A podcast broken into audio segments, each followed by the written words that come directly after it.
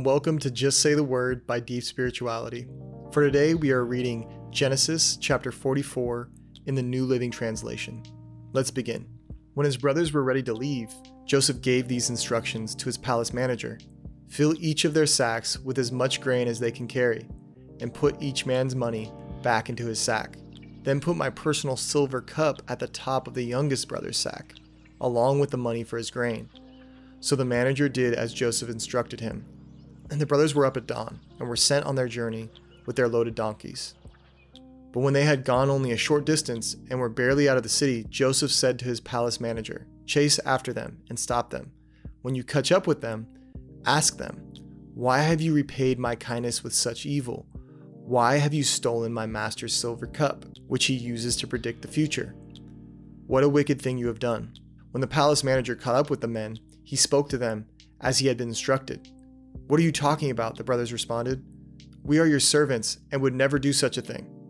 Didn't we return the money we found in our sacks? We brought it back all the way from the land of Canaan. Why would we steal silver or gold from your master's house? If you find his cup with any of us, let that man die, and all the rest of us, my lord, will be your slaves.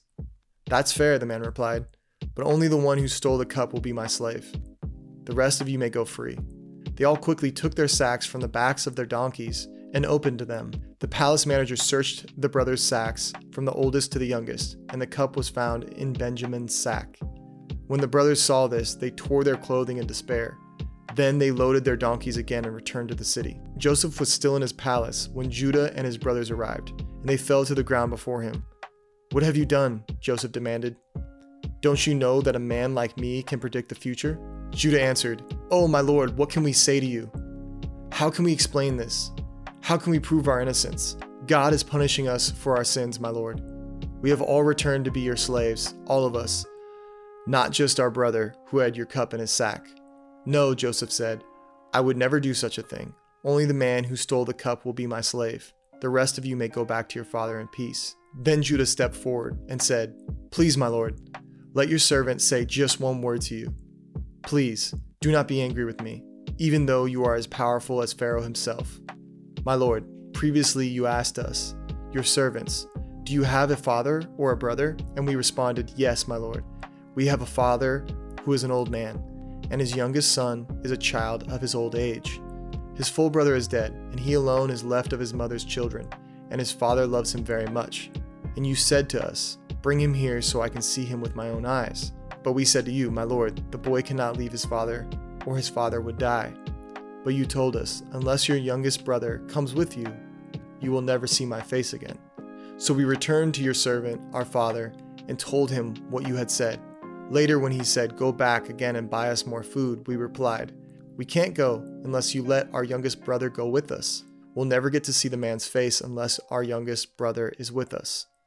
Then my father said to us, As you know, my wife had two sons, and one of them went away and never returned. Doubtless he was torn to pieces by some wild animal. I have never seen him since. Now, if you take his brother away from me, and any harm comes to him, you will send this grieving, white haired man to his grave. And now, my lord, I cannot go back to my father without the boy.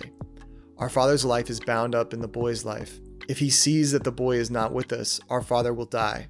We, your servants, will indeed be responsible for sending that grieving, white haired man to his grave.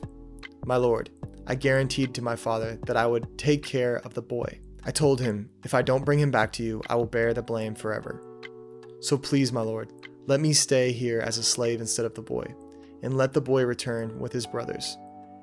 For how can I return to my father if the boy is not with me? I couldn't bear to see the anguish this would cause my father. And that concludes Genesis chapter 44. Make sure to subscribe to the Just Say the Word podcast feed and visit deepspirituality.com for more content like this.